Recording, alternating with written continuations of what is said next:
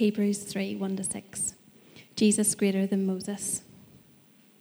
Therefore, holy brothers, you who share in a heavenly calling, consider Jesus, the apostle and high priest of our confession, who was faithful to him who appointed him, just as Moses also was faithful in all God's house. For Jesus has been counted worthy of more glory than Moses, as much more glory as the builder of a house has more honour than the house itself.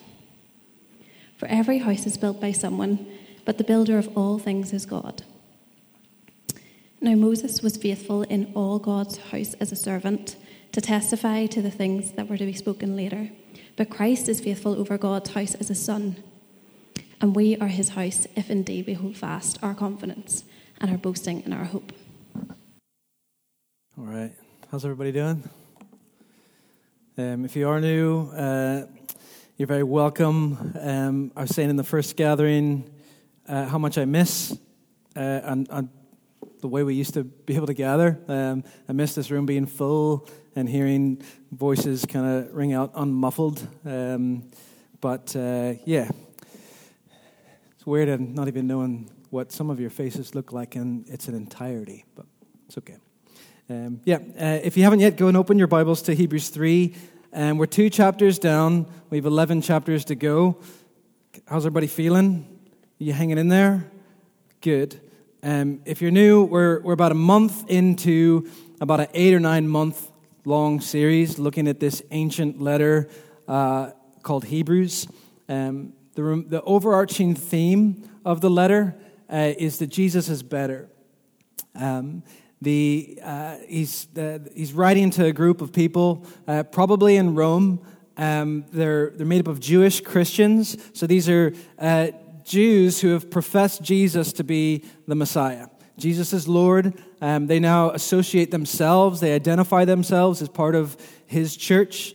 Um, and th- their faith in Jesus, you'll see as we read the letter, it brings pressure. It brings societal pressure, it brings family pressure, uh, it brings even hardship and persecution this temptation to neglect this great salvation, this great message of Jesus, and to revert back to their old Jewish ways, the, the, the old covenant uh, that Moses brought.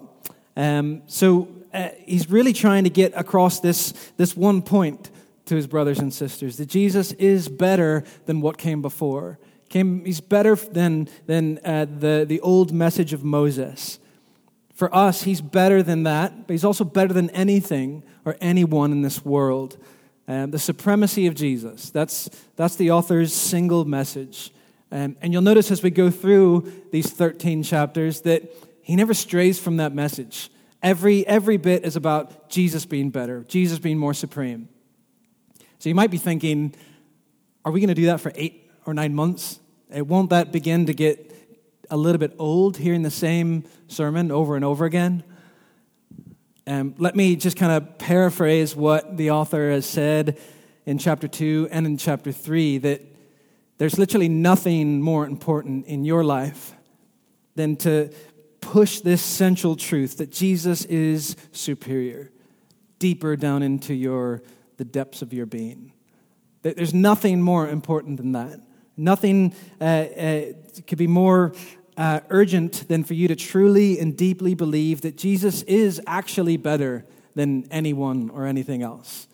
Uh, not just like a mental assent, but, but in the, the deeps of your, your, your affections, you have this preference to Jesus. I prefer Jesus over everything else.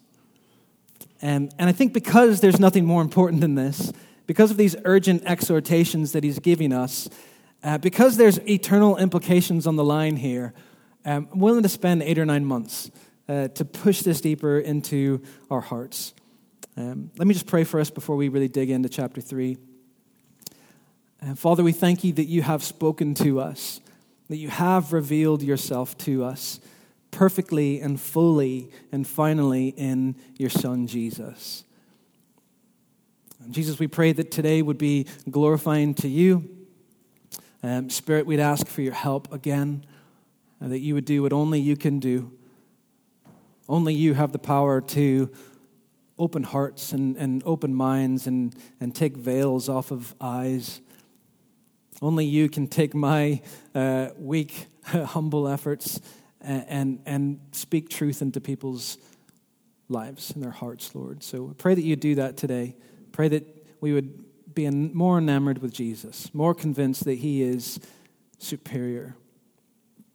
Pray these things in your name, Jesus. Amen. Um, so last week, you, the, the author shifted his focus from being on the, the glory of the divine Son of God, that um, this, this, this Son of God who is God, who sits at the right hand on the throne uh, forever and ever, he's shifting from that to focusing on the incarnation and the, the humanity and the, the humiliation and the suffering of Jesus. Um, he's, he's made his point. Jesus is God, but he's also human. Um, he, he, it's God taking on human flesh and actually dwelling among us. Um, the previous uh, uh, section uh, showed us that Jesus had to become like us his brothers and sisters. He became a human like us in every respect in order that he might become a merciful and a faithful high priest. The Son of God needed to become a human in order to suffer, in order to, to endure the temptation that we actually endure, and to do that perfectly, to, to prove himself obedient to the, to the point of death on a cross. In order, he did all that in order to lead us to glory to, to blaze a trail to glory, to make a way for us, but also, we saw, to, to help us along the way. And I don't know about you, but that's amazing, isn't it? Like, it's, it's the most incredible thought. God coming down to bring us up.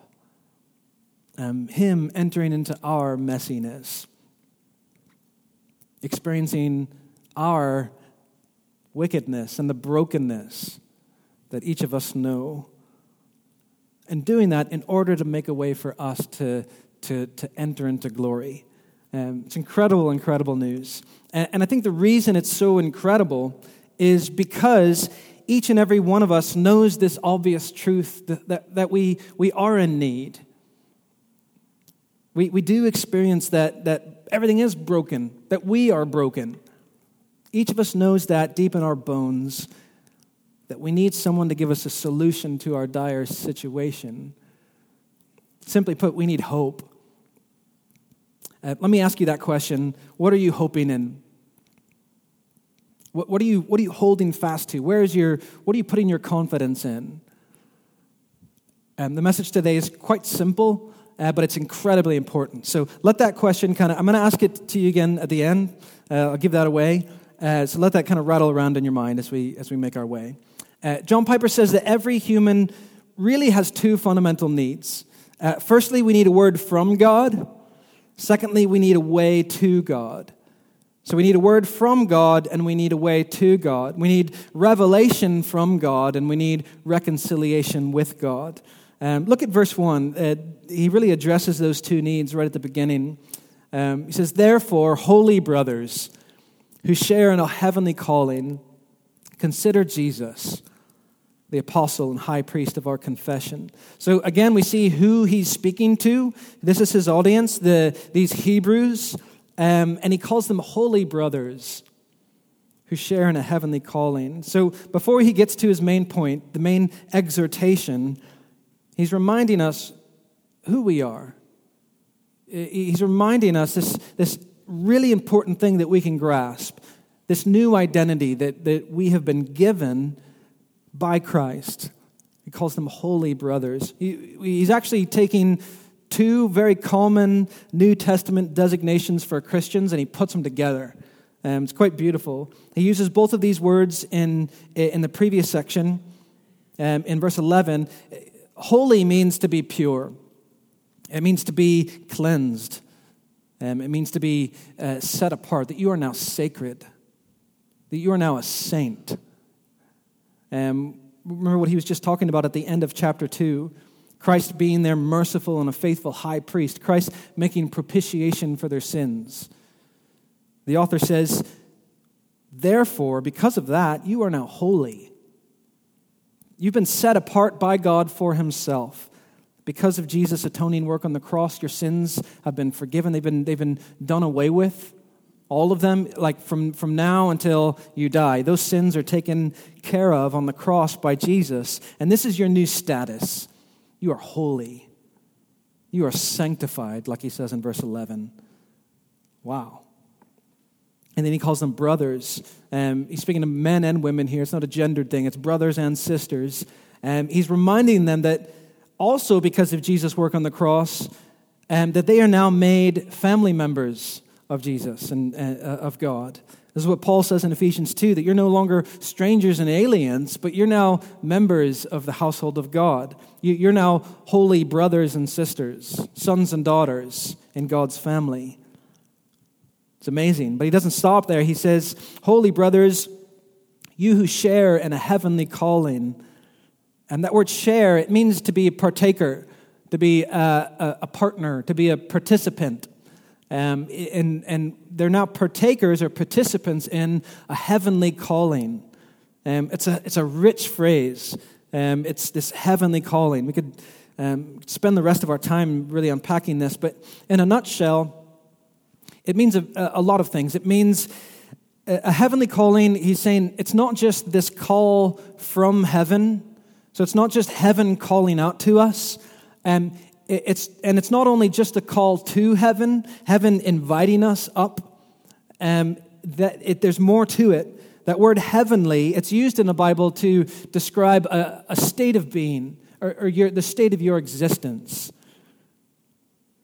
It's describing, um, it's, it's you partaking in a life in which the presence of God is revealed and actually experienced in, in its unhindered power.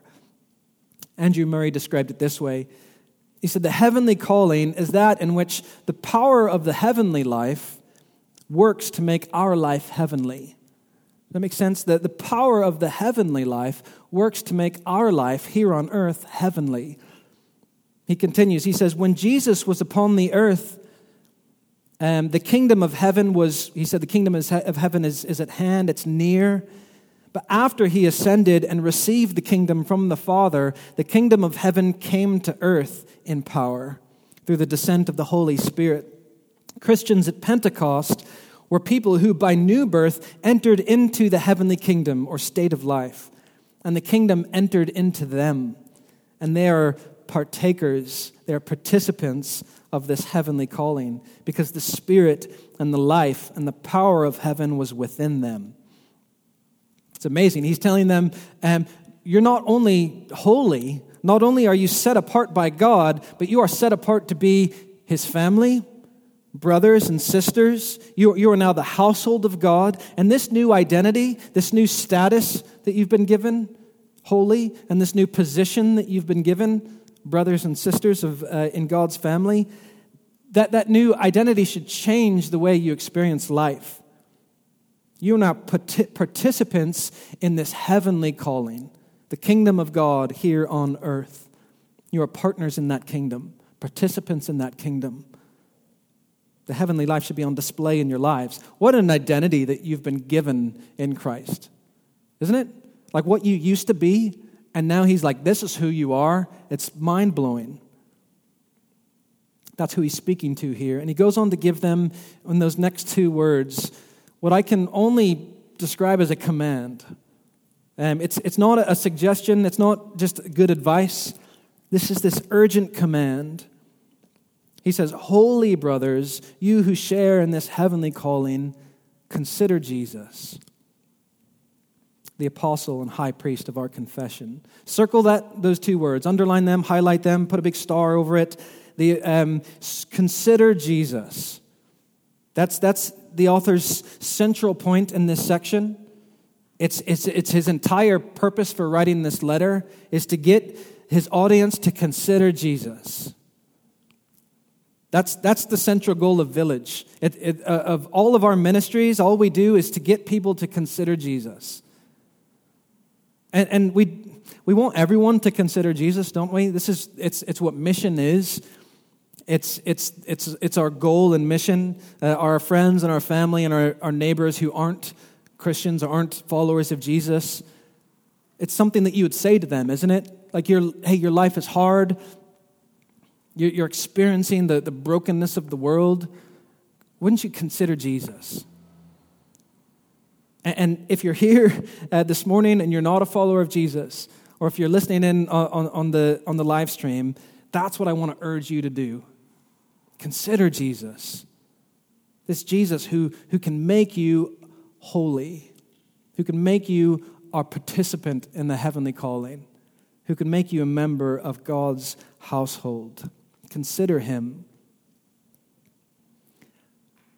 But what's interesting is, is he's not speaking to unbelievers here. we've established who he's addressing. He's addressing holy brothers. He's addressing partakers in the heavenly calling. He's, he's addressing believers. He's addressing Christians. And he's urging them to consider Jesus. And that word consider, it's not a light consideration, it's not um, just an incidental thing. Um, hey, by and by, consider Jesus. And the implication is that this, it's this intense attention being made. It's, it's the, uh, this contemplation that is broad and thorough. And the Greek word there for, for, uh, for consider, it, it literally means to observe or to discover. Um, it, it's, this is, I found this fascinating. It's, it's actually the root word for the Latin word star, which, which means to observe the stars, to contemplate the stars. So you have this picture of an astronomer um, and the quiet, patient, persevering, concentrated gaze that he gives. Uh, he's, he's seeking to discover all that can be discovered of his, of his subject, which is the stars. Um, I, I, I love space. I'm a bit of a space nerd.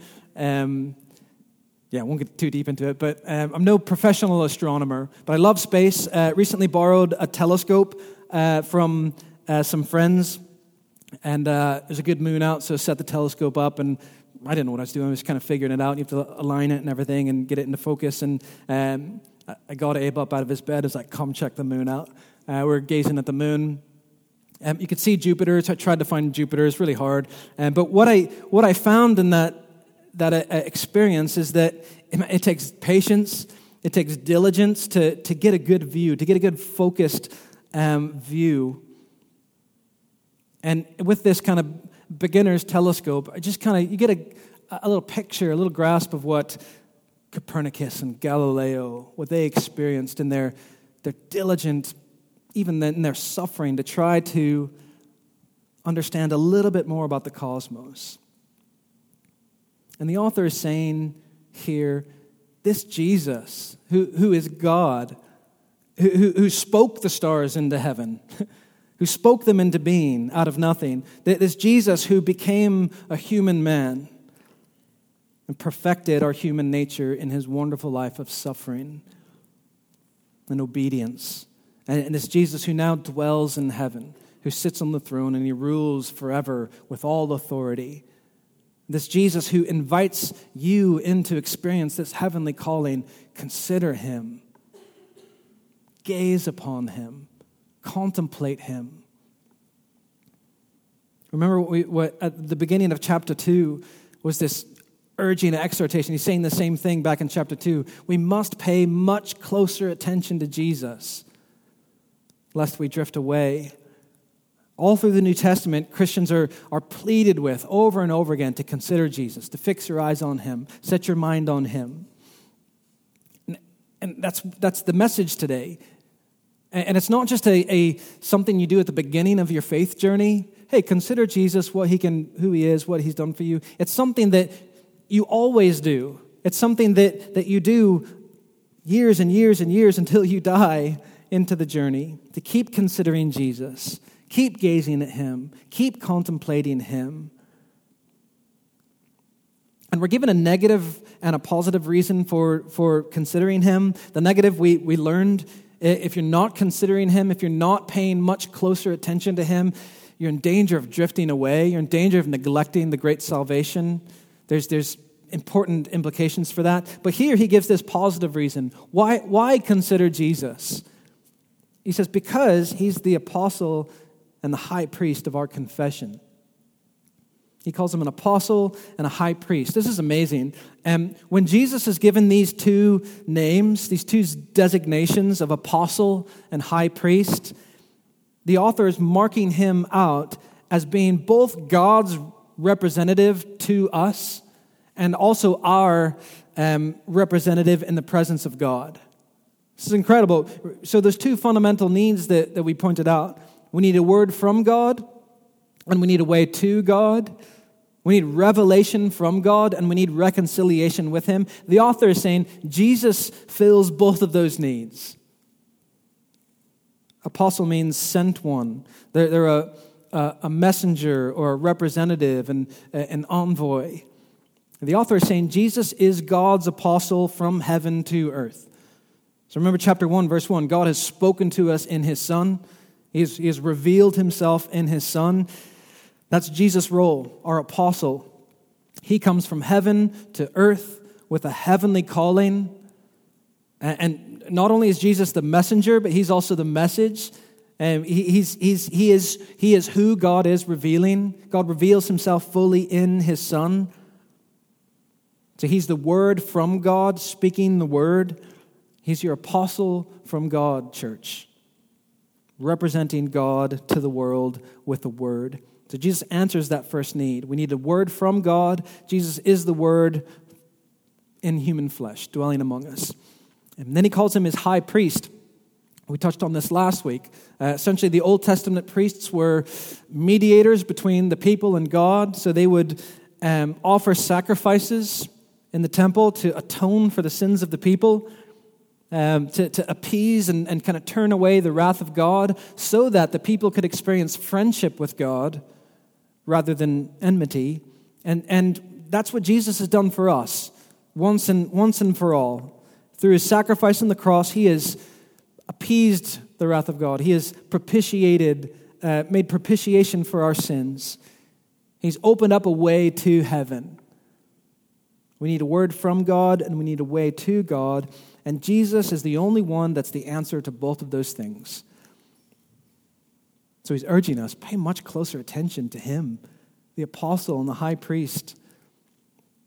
Consider him, gaze upon him, contemplate him, who he is, what he's done, his nature, his love, his grace, his mercy, his power what he's promised you, what he will do, what he is doing for you. Jesus, consider him. I love how John finishes his gospel. Um, so, John's gospel is his account of Jesus' life and his death and his resurrection. Um, the very last verse of his gospel, uh, he writes Now there were also many other things that Jesus did. Were every one of them to be written, I suppose that the world itself could not contain the books that would be written. It's amazing, isn't it? Um, Ephesians 3, Paul says that Christ would, would dwell in your hearts through faith, that you, being rooted and grounded in love, would have the strength to comprehend and to know the love of Christ that surpasses knowledge. It's funny, isn't it? That you would begin to grasp what you'll never be able to understand. Romans 11:33 Oh the depths of the riches and wisdom and knowledge of God how unsearchable are his judgments? How inscrutable are his ways? How kind of mysterious are his ways? All those verses are saying you can mine the depths of Jesus' love and his grace and his glory and his works, and you'll never reach the end of him. You will never, in all eternity, exhaust the riches of who Jesus Christ is. He's better than anything. That's what this letter is about. He's superior, he's better. In chapter 1, Jesus is the better revelation of God. He's the better way that he has spoken to us. He said he's better than the angels, he's superior to them. Chapter 2, his superiority is shown in the way that he fulfills Psalm 8. In chapter 3, uh, as we're seeing today, Jesus is superior to Moses. So, this Jesus who you're meant to fix your gaze upon, put your attention on him because he's better, he's superior than anything. The author is making that point that Jesus is, is superior by uh, looking at Moses. Um, is, are, are, does anyone have a Jewish background in the room? Any Jews? Didn't think so.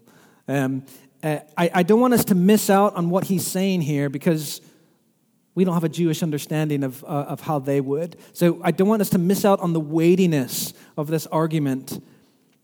And for the Hebrews, Moses was just the rock star of the faith. And in the Old Testament, no one was better than Moses. And we've kind of said the, uh, the, Old Testament was good, but it was kind of pointing towards something that was to come. Okay, even uh, um, Moses was uh, to testify to the things that would be spoken about later. So these are the kind of foreshadows of what's to come in Jesus. And if if anyone was kind of a Christ figure in the Old Testament that was a foreshadow of Christ, it was Moses. He, no one is better than Moses. Uh, some sects of the, of the Jewish faith believe that Moses to be even better than the angels. That might be why he began by talking about Jesus' superiority to the, to the angels and then move on to, to Moses here. But he's beginning to compare and contrast Jesus with Moses. And he begins by saying, Jesus was faithful to him who appointed him.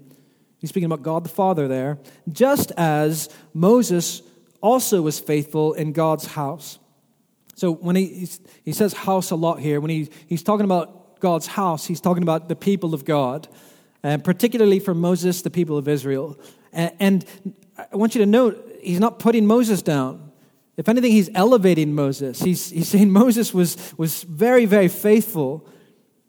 And when he says he was faithful in all God's house, and the author is actually quoting Numbers chapter 12, where God says something amazing about Moses. Let me read that to you. Moses, uh, Moses, Numbers 12, 6 to 8. Um, and he said, This is God speaking, Hear my words. If there is a prophet among you, I, the Lord, make myself known to him in a vision. I speak with him in a dream. Not so with my servant Moses. He is faithful in all my house.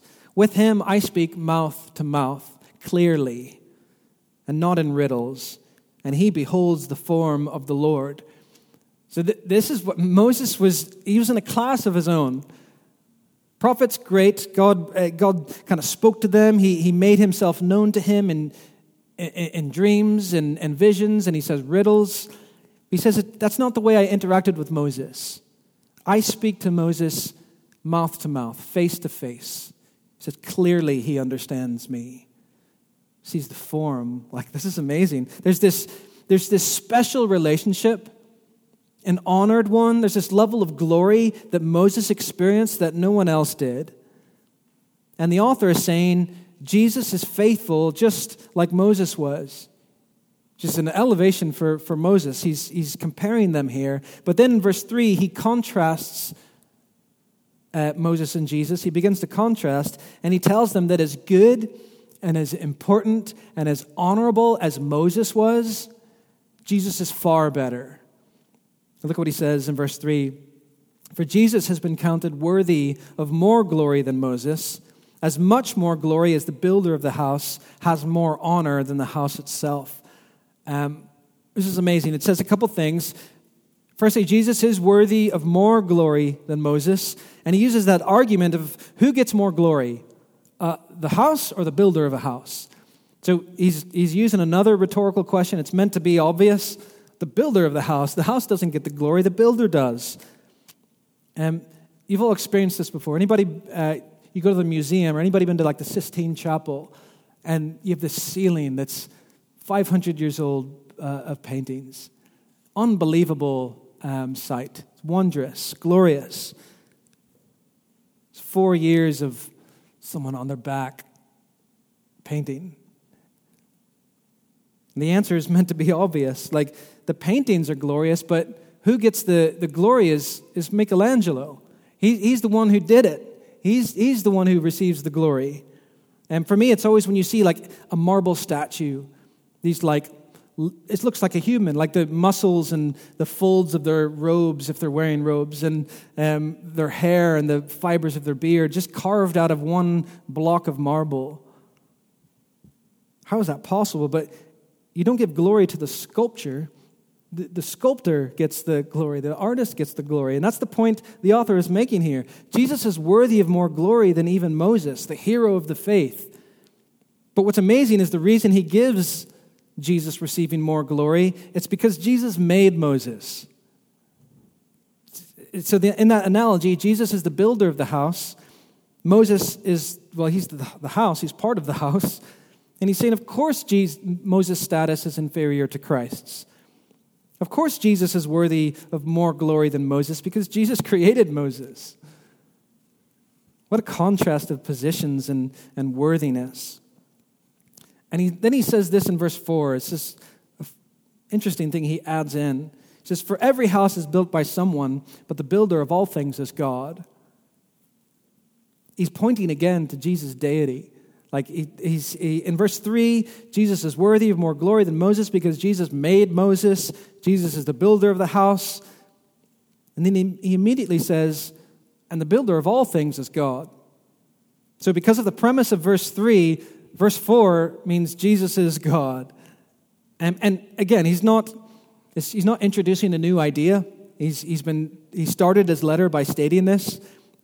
God has spoken to us in his Son, that's Jesus, whom he appointed the heir of all things, through whom he also created the world.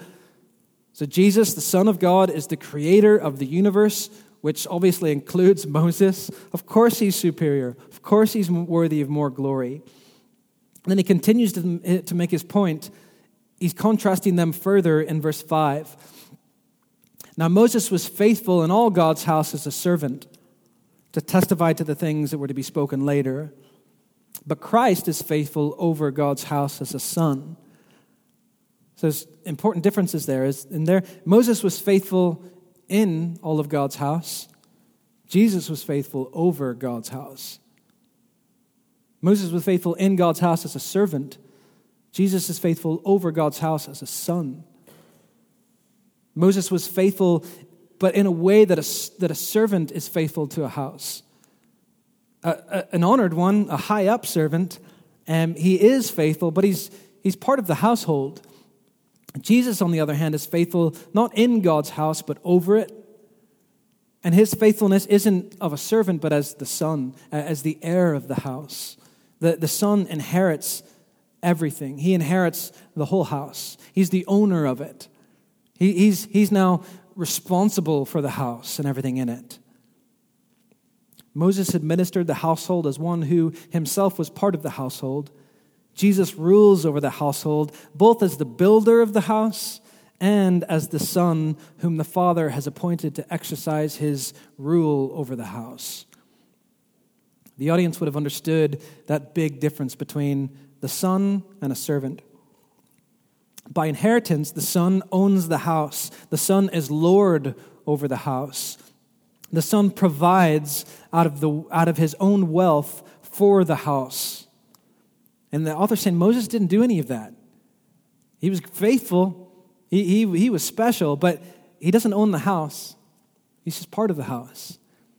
He, he's not the Lord of the house. He, he submits to the rule of the master, he follows the master. He doesn't provide for the house.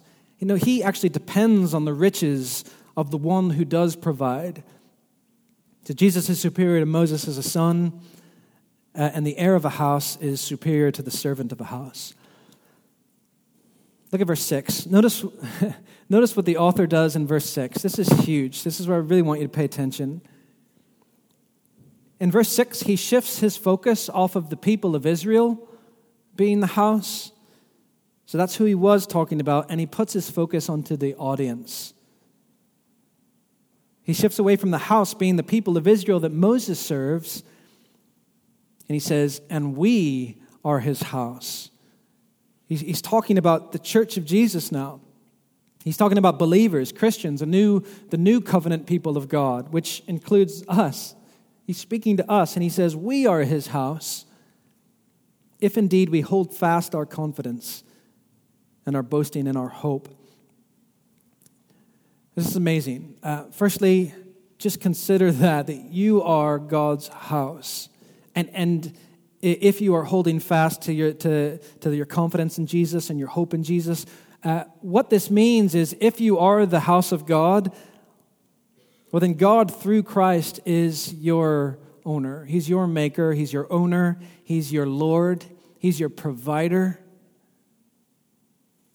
So he will watch over his house. Um, his attention is on his house. That's, that's what a good, vigilant son does. He diligently uh, cares for his household, protects his household, cares and, and provides for his household. God will care for us if we are his house. And the text says, uh, We are his house if we hold fast. This is important. The verse is pointing to the evidence that you are a participant in the holy calling. Evidence that you are a holy brother or sister, that you are a part of God's household. Well, it's, a, it's, a, it's an important nuance to get here. He's not saying you are God's household when you do this. If you do this, then, then, then you'll be part of God's household. He's, he's saying it's the evidence that you are. We are his house if we hold fast. So the question is how can you know that you're a partaker in the heavenly calling? You sitting here today. How do you know you are part of that household?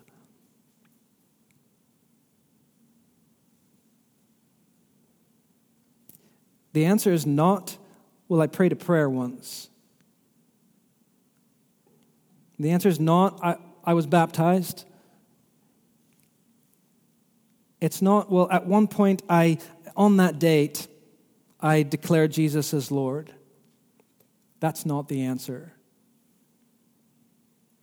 To know that you are part of this heavenly calling, that you are part of this, this house that God has made, that He owns, that He leads, that He cares for and provides for, to know that you are, it requires you to answer that question that I asked at the beginning What do you hope in?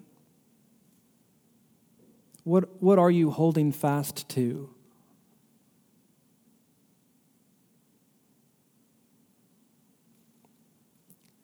It, is it, what is it? Is it money? Is it a little bit more money?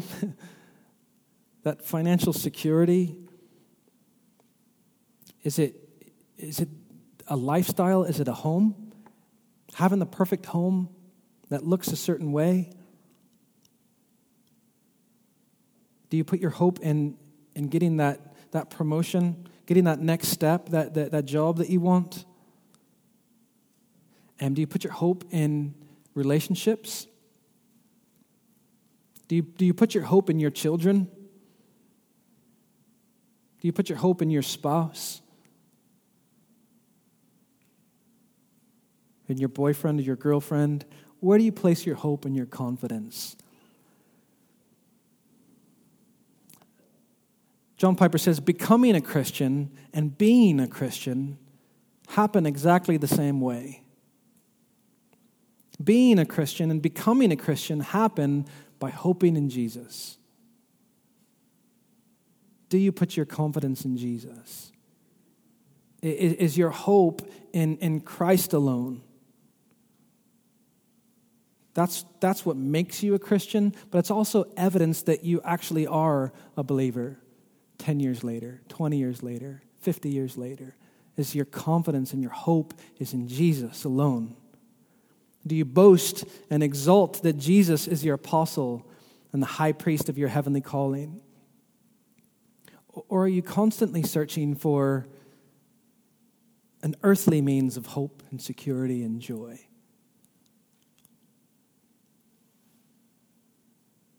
Paul talks about this in Colossians 3. He says, If then you have been raised with Christ, I think he'd say, If then you are part of that household of God. Seek the things that are above, where Christ is, seated at the right hand of God. Set your minds on things that are above, not on things that are on earth. For you have died, and your life is hidden with Christ in God. When Christ, who is your life, appears, then you will also appear with him in glory. Are you seeking God? Are you, are you seeking Christ? Are you seeking heavenly things? Are you setting your mind on, on heavenly things? Are you boasting in Him? Are you hoping in Him? Or is your mind set on earthly things? And we're going to get more into this idea of what he means, this kind of perseverance of the saints um, in, in this letter. We'll get much deeper into it. But the author is saying here that there's, again, there's nothing more important in your life than for you to consider Jesus, to continue to consider Jesus, to fix your gaze on him, to observe and, and behold him, to contemplate him. And, and to do this daily, to do this every hour. Considering Jesus the apostle and the high priest of our confession. Do you stand with me?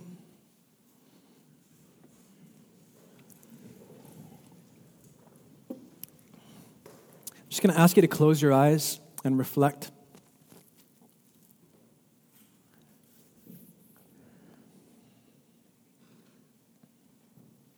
What are you hoping in?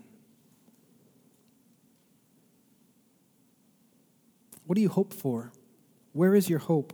What are you holding fast to?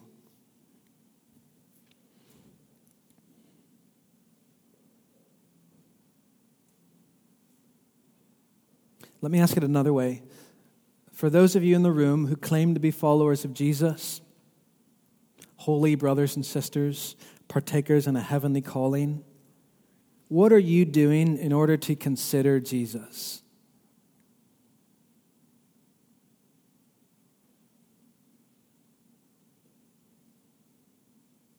What changes do you need to make in order to consider Jesus more?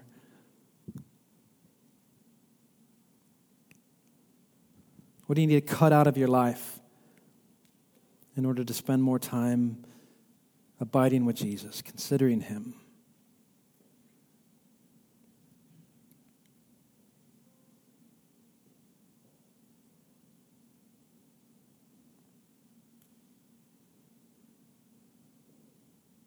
There's nothing more important than this. And Father, we love you. We thank you for your word. We thank you that we can know you. We thank you that because of Jesus, we can know you. Because of Jesus, we can stand uncondemned. Holy brothers and sisters, that we we are partakers and participants in a heavenly calling. How amazing is that? Lord, let that identity seek down into our minds and our hearts. Let that give us confidence and boldness to hope in one person, in Jesus, who is our apostle, who is the one who has spoken to us. Jesus, who is our, our high priest, the one who has made a way to glory for us. We owe you everything, Jesus. Help us to gaze at you, help us to contemplate you daily, every hour, every minute. Come, Jesus, please help us. Give us a greater affection for you, Lord. Help the things of this world to grow strangely dim so that we can see you more clearly, our Lord, our apostle, our high priest. Thank you, Jesus. Pray these things in your name. Amen.